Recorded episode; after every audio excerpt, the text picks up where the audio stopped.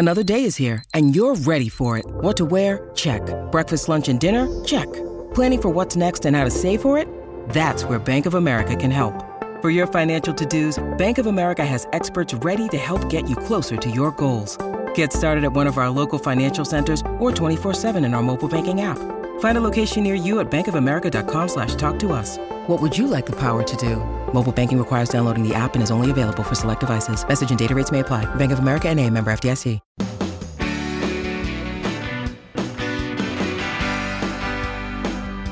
Glad you're with us here on the Clark Howard Show, where it's all about you and that wallet of yours. I want you to learn ideas from me so that you can keep more of what you have.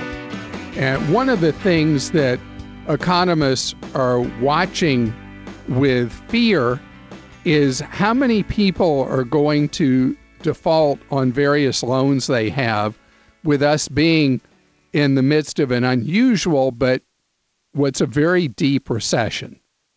Well, so far, the data is really good. The latest data available is several weeks old, but it's still really solid because it covers when unemployment was at its highest as a result of the layoffs with coronavirus. And when you look at what is not getting paid right now, what is in deferment, or some other form of forbearance or something like that, overwhelmingly, three quarters of the loans in the country that are in some form of uh, payment status where you don't have to pay right now and you're still considered to be okay, student loans. And that's because of an act of Congress that discontinued collection on federal student loans for an extended period of time that ends in September. Now, when October 1st comes around, that's when we'll see the 76 million student loan borrowers covered by this. How do they handle things going forward? And are they able to stay current on student loans? So you don't have to catch up on them. It's a true payment holiday that people are in right now. And I shared with you last month about the huge screw up from the U.S. Department of Education contractor that had ruined the credit of nearly 6 million Americans, reporting them as delinquent on loans that were on payment holiday. I mean, you don't even apply for payment holiday, you just get it automatically. There's no attempt to collect on your loans, anything like that on most federal student loans.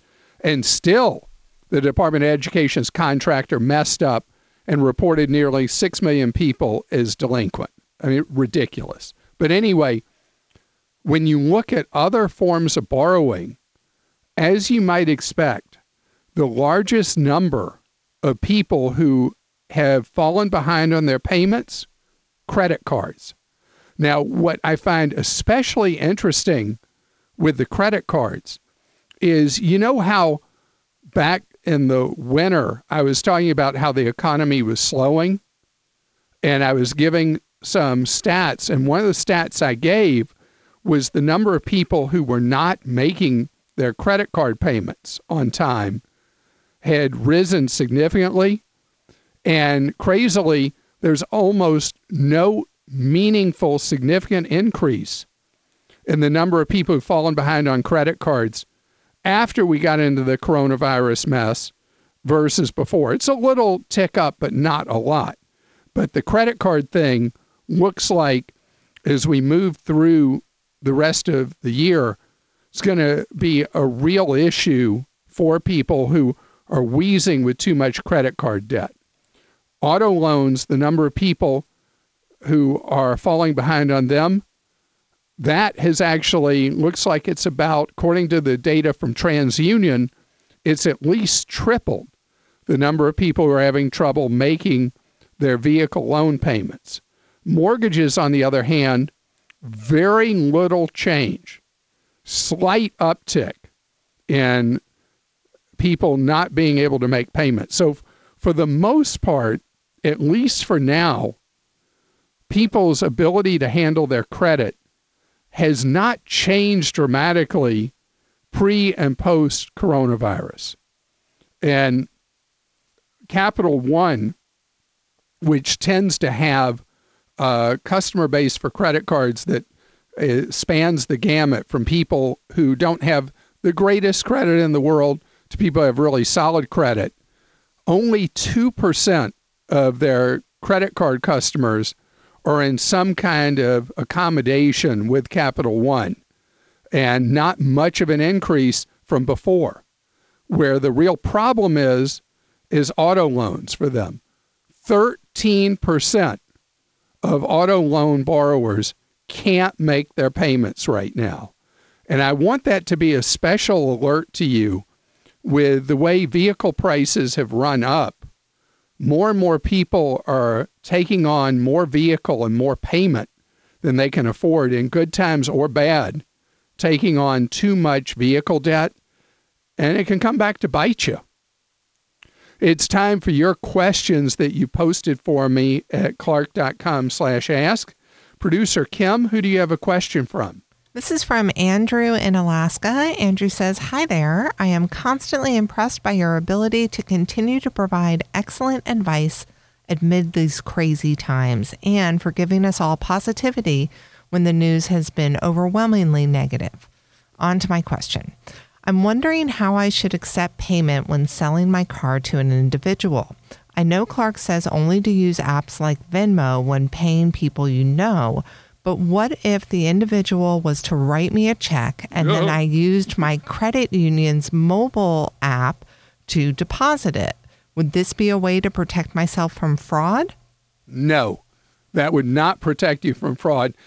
I'm smiling as you read that question, Kim, because a friend of mine is selling a car he's got and asked me almost I could read you the text. It's almost the identical question. It's a good question. Yeah.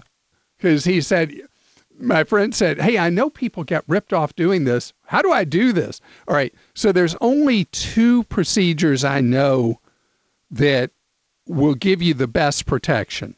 One is that the money is wired to you because even cashier's checks are very heavily counterfeited today. And someone's check that you deposit with a mobile deposit will post and clear your account, but it doesn't mean it won't bounce back either because of insufficient funds or because it was a counterfeit check. Later, and your vehicle's gone already. So I think wiring is the most protective way for you to get paid for a vehicle.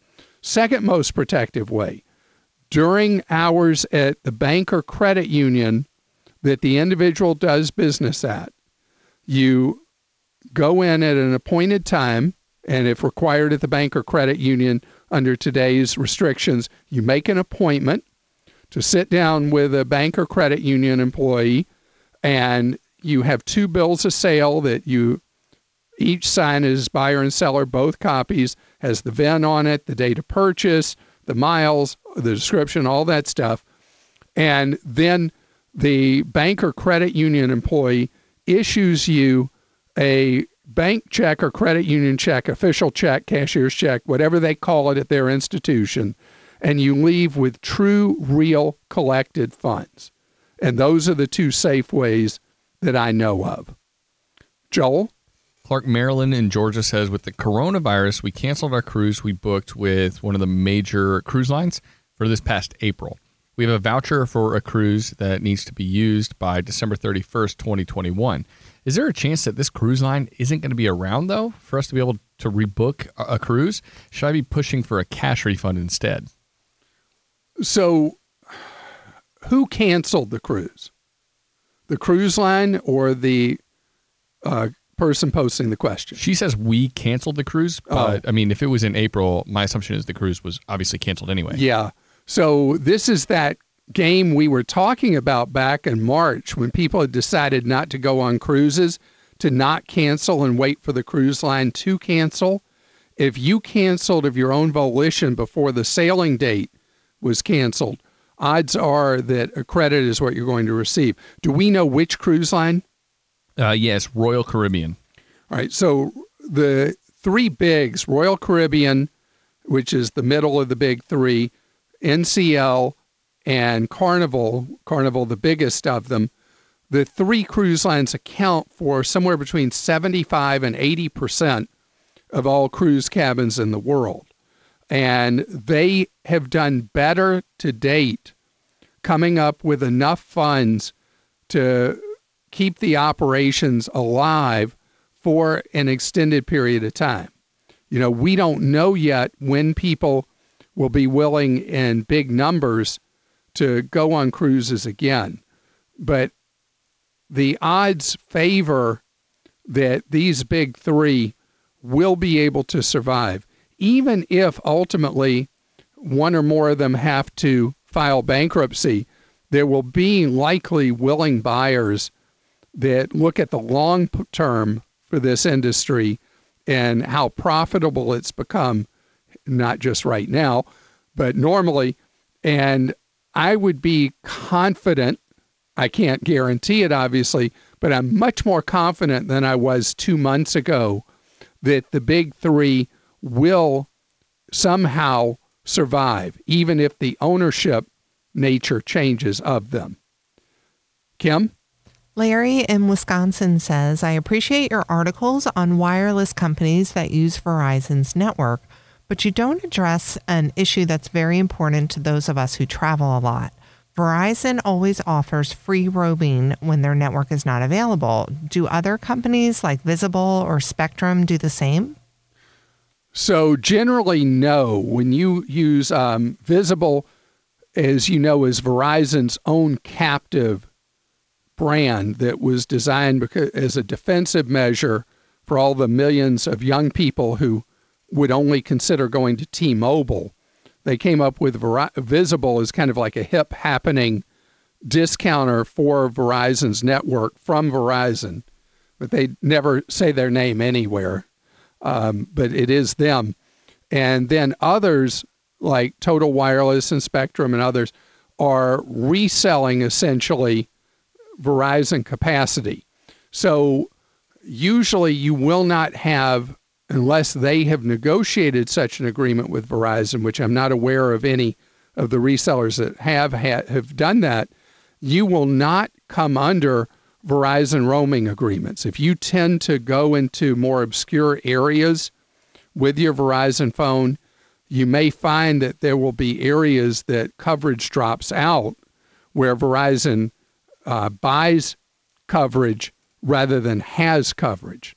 So that is a potential factor, although only one time have I ever had that complaint from someone who's gone with a Verizon reseller that they ended up without coverage when they were out and about. Joel?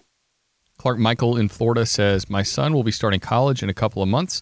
He's gotten scholarships. However, we will still need to pay a pretty significant amount of the tuition costs. He's been getting correspondence from Sallie Mae to open up an account with him in order to get a loan. Is that something that we should be looking into? Uh, probably not. You want to do federal student loans and federal parent loans rather than doing Sallie Mae. Sallie Mae is generally doing private loans, and I want you under the federal student loan program. And if you go to uh, the U.S. Department of Education website at ed.gov, you'll be able to read the briefings about how you get those federal student loans and do those only. When you need mealtime inspiration, it's worth shopping Kroger, where you'll find over 30,000 mouthwatering choices that excite your inner foodie. And no matter what tasty choice you make, you'll enjoy our everyday low prices, plus extra ways to save, like digital coupons worth over $600 each week. You can also save up to $1 off per gallon at the pump with fuel points. More savings and more inspiring flavors make shopping Kroger worth it every time. Kroger, fresh for everyone. Fuel restrictions apply. Jennifer joins us on the Clark Howard Show. Hello, Jennifer. Welcome to the Clark Howard Show. Thank you for taking my call. What's up, Jennifer? I was just wondering about all these used cars being snatched up. I was kind of looking to buy an SUV or a crossover, 17 or 18, but they seem to be going pretty quick, and I'm not in a real hurry to buy. I'm wondering if they're going to be all gone in a few months or years. No, no, we have an unusual distortion in the marketplace. Like if you had asked me this question um, two months ago, the marketplace for you buying one was fantastic for you buying a, a new one or a used one. But mm-hmm. because the automobile factories were closed for 10 weeks, it caused massive distortions in supply. There just wasn't wasn't any being produced. And even though the number of buyers out there is significantly reduced because of unemployment, because of coronavirus, there's enough demand that it kind of soaked up what was out there. So the manufacturers are making vehicles again. People are going to be trading in their older ones to get new ones. And you're going to see what I expect to be ample supply again at the end of summer or early fall. And since you're not in a hurry, I think mm-hmm. it would be really big time to your advantage, Jennifer, to just wait a while, wait a few months for the marketplace to be resupplied, and that'll be your better opportunity to buy something. Okay.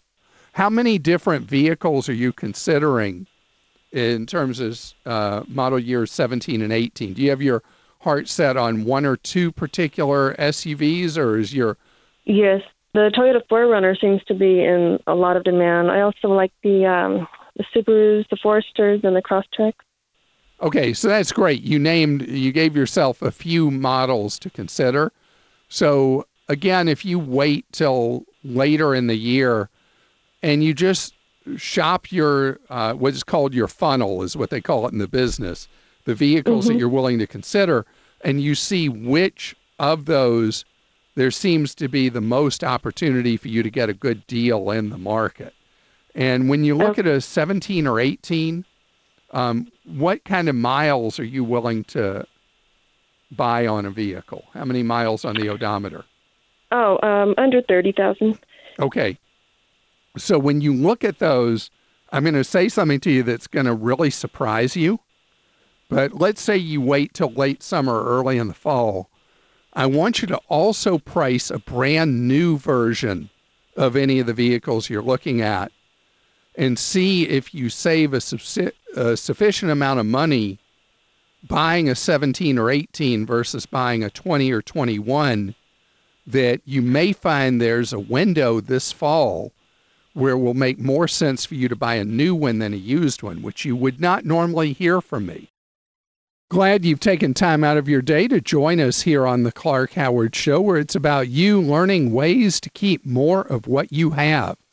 And when earlier this year, the stock market went through its extreme swoon where it just fell through the floor, I had so many family members and friends calling me and saying, What should I do? What should I do? What should I do? Should I get out? Should I get out?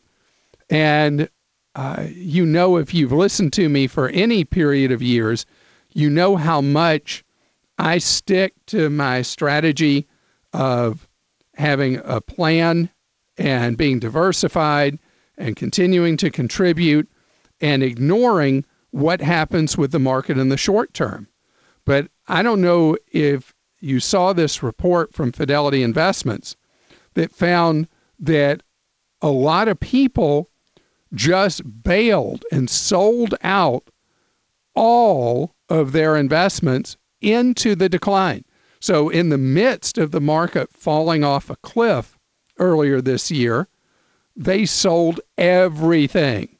For people of all ages, almost one in five sold out their positions completely. When you look at people that are in retirement age, roughly a third sold everything they had. And that is completely normal human behavior. Now, the market will go up and down as it wishes over time, particularly in times of uncertainty like today. And who knows where we're headed from here in the short or intermediate term.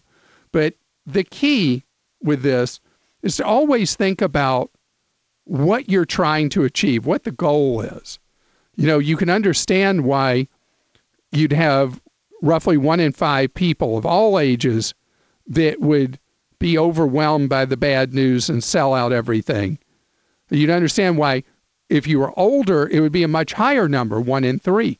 Because if you're in retirement, you don't have necessarily the luxury of time for my normal routine, which is you just ride it out. And, you know, you know that over time, uh, people innovate. And as you're an owner of enterprises, that's how you create wealth. And by owning funds or uh, stocks or exchange traded funds, you are in the equivalent position of being a tiny owner of a, a company or a variety of companies.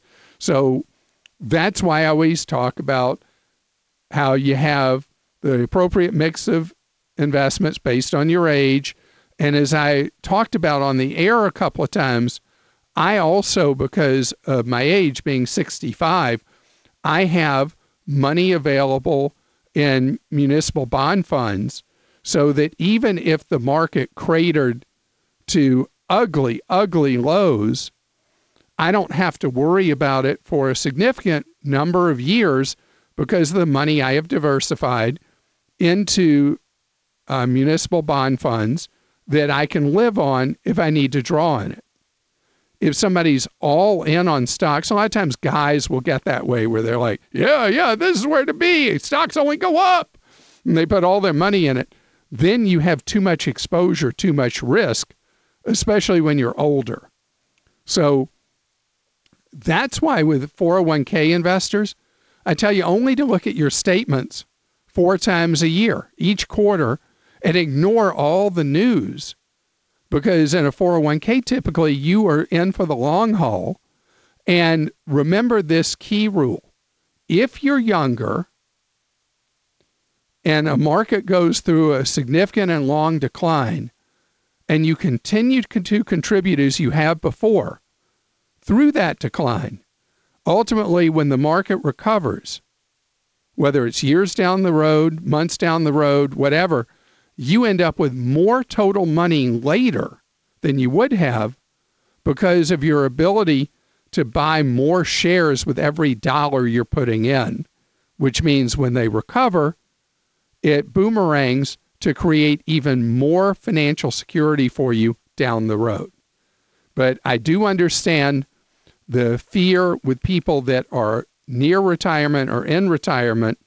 Just remember, have the right mix of what you're doing with your money to give you the ability to sleep well at night, even if the market's declining. It's time for your questions you posted at clark.com slash ask. And who's up now? It's me, and this is from Angela in Georgia. Angela says, Our daughter, a recent grad, just received an email from her landlord slash property owner that says that they're now going to be imposing an additional fee upon tenants for COVID 19 disinfection when they move out at the end of the lease. The lease agreement that she signed states that tenants are responsible for cleaning to get their deposits back this special fee was not in the lease. It yeah, seems, they can't charge it. It seems to me like they're taking advantage of college students and that this should be the landlord's cost. And then she sent an excerpt from the email. Yeah, so uh, the landlord is hoping that people don't know that the lease is a contract. And unless there's some clause in the lease that allows them, under unusual circumstances, to impose an extraordinary fee, um, which almost certainly there is nothing like that that they can point to in that lease. That lease is a contract. That this is just a faking it and hoping people will pay it because you cannot change the terms unilaterally of a contract, of a lease, and both parties would have to agree to this. And why would she? So, what she should do is write back don't call, right back, be respectful in the letter, but say, you know, I can't find anywhere in my lease where you were permitted to change the terms and charge me this fee. Could you uh, guide me to where this is in the lease? And say it as friendly as you can. and send that off. Joel? Clark Alfred in Ohio says, Why does one credit reporting agency on average report my FICO score 45 points lower than the other two do? It happens all the time. That is a frustrating question because when I tell you the answer, I hope you're not mad at the messenger. So, this is the story Equifax, TransUnion, and Experian base what your score is going to be on the FICO scale on the data that's reported to them. So you could have a loan or other item that's tracked for a credit report that reports to two of the bureaus, but not to the third, or vice versa. And so you could have an item with two of the reports that is helping your score. And on the third one, by not reporting, it hurts your score. So you actually would have to, and right now, remember this year, you can get free copies every week if you want from all three credit bureaus at annualcreditreport.com. Remember, it's completely free. They can try to sell you stuff there. Don't buy anything. Get all three reports and then check them side to side and see what is reflected on two of those that is not on the third, or what would be on the third that's not reflected on the other two. And that item, or if there's more than one, those items are why you have this 45 point discrepancy. Kim? Aaron in Oregon says, Hi, Clark. I've noticed that all inclusives to Mexico and other parts of the Caribbean are fairly cheap at the moment. I was looking to go later this year, maybe sometime in October or November. What are the odds of it being canceled if I was to book it now since rates are so low? But also, if I wait, do you think prices will go up? I think the odds are that we are in a real low point for prices in travel is the number of people who are willing to travel to, has gone from 6% of potential travelers to now close to 20% of potential travelers. Uh, travel industry places are already seeing hotels, resorts, that kind of thing, are already seeing more bookings than they had seen in months. And as bookings continue a progression of recovery, we'll see prices go up. So if you're seeing deals that are just extraordinary, don't kick yourself if I'm wrong in a couple of months from now they're even cheaper because I do think we're scraping the bottom on prices now. And just know the risk to you is that if you later decide not to go, you're going to lose that money. And the alternative that I've mentioned is buying cancel for any reason trip insurance. It's expensive. It'll cost you about 9% of the cost of the trip but it would get you back three quarters of your money if later you decided not to go. Joel? Clark Michelle in Connecticut says, You've always said it's best to keep your car as long as possible. I bought a big SUV back in 2014 when my kids were younger, and we used to travel for sports. Now my kids are older, and I don't really need a big car like this. So, does it make more sense for me to get rid of the big SUV and downsize, or to keep it? Yeah, sell the SUV for special marketplace reasons. So SUVs with gas prices being as low as they are have been one of the um, bright spots in the vehicle market. Pickup trucks have been the biggest bright spot, but SUVs too. So it doesn't fit your lifestyle anymore. If you sell it and then you buy another used vehicle more appropriate for you, uh, a passenger sedan, passenger sedans, if you're willing to drive a car instead of some kind of crossover SUV, they're so unloved right now. The prices used are depressed, the prices new are depressed. And so, in your circumstance, there's no reason for you to pour all that fuel into the tank. Let somebody who really wants or needs that SUV to do that. And this is good timing for you to make that switch. This episode is brought to you by Progressive Insurance. Hey, listeners, whether you love true crime or comedies, celebrity interviews, news, or even motivational speakers, you call the shots on what's in your podcast queue, right? And guess what? Now you can call the shots on your auto insurance too. Enter the Name Your Price tool from Progressive. The Name Your Price tool puts you in charge of your auto insurance by working just the way it sounds. You tell Progressive how much you want to pay for car insurance. Then they'll show you a variety of coverages that fit within your budget giving you options. Now, that's something you'll want to press play on. It's easy to start a quote, and you'll be able to choose the best option for you fast. It's just one of the many ways you can save with Progressive Insurance. Quote today at progressive.com to try the Name Your Price tool for yourself and join over 28 million drivers who trust Progressive. Progressive Casualty Insurance Company and Affiliates. Price and coverage match limited by state law. Troy is with us on the Clark Howard Show. Hello, Troy. Hello, Clark. Nice to talk with you. Nice to have you here. And Troy, you are someone who is interested in the financial well being of an organization that people do business with so you can have financial well being. Tell me about that. I work at a, at a hospital where I have employer funded insurance.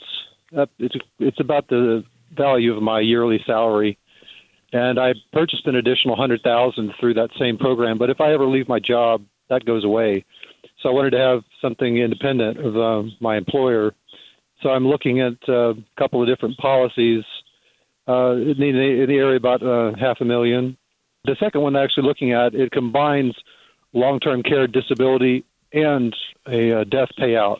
That's what's known Uh, as a hybrid policy, and those have become a very popular option of late for people in their 50s or early 60s. And do you have to pay the premium on the half a million dollar policy all at once or over a 10 year window? Uh, they're going to give it to me uh, to where I can make uh, payments over 20 years.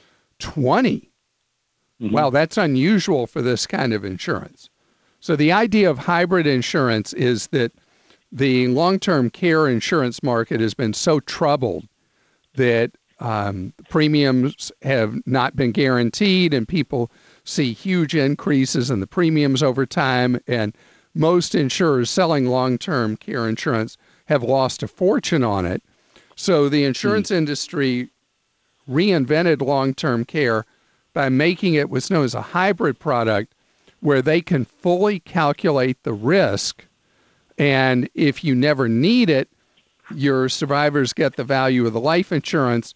But if you need it for long term care, it's baked into the policy and you're able to use it. You pay more for a policy of a face amount 500,000 to have this hybrid privilege in it, but it is a um, it's a legitimate thing.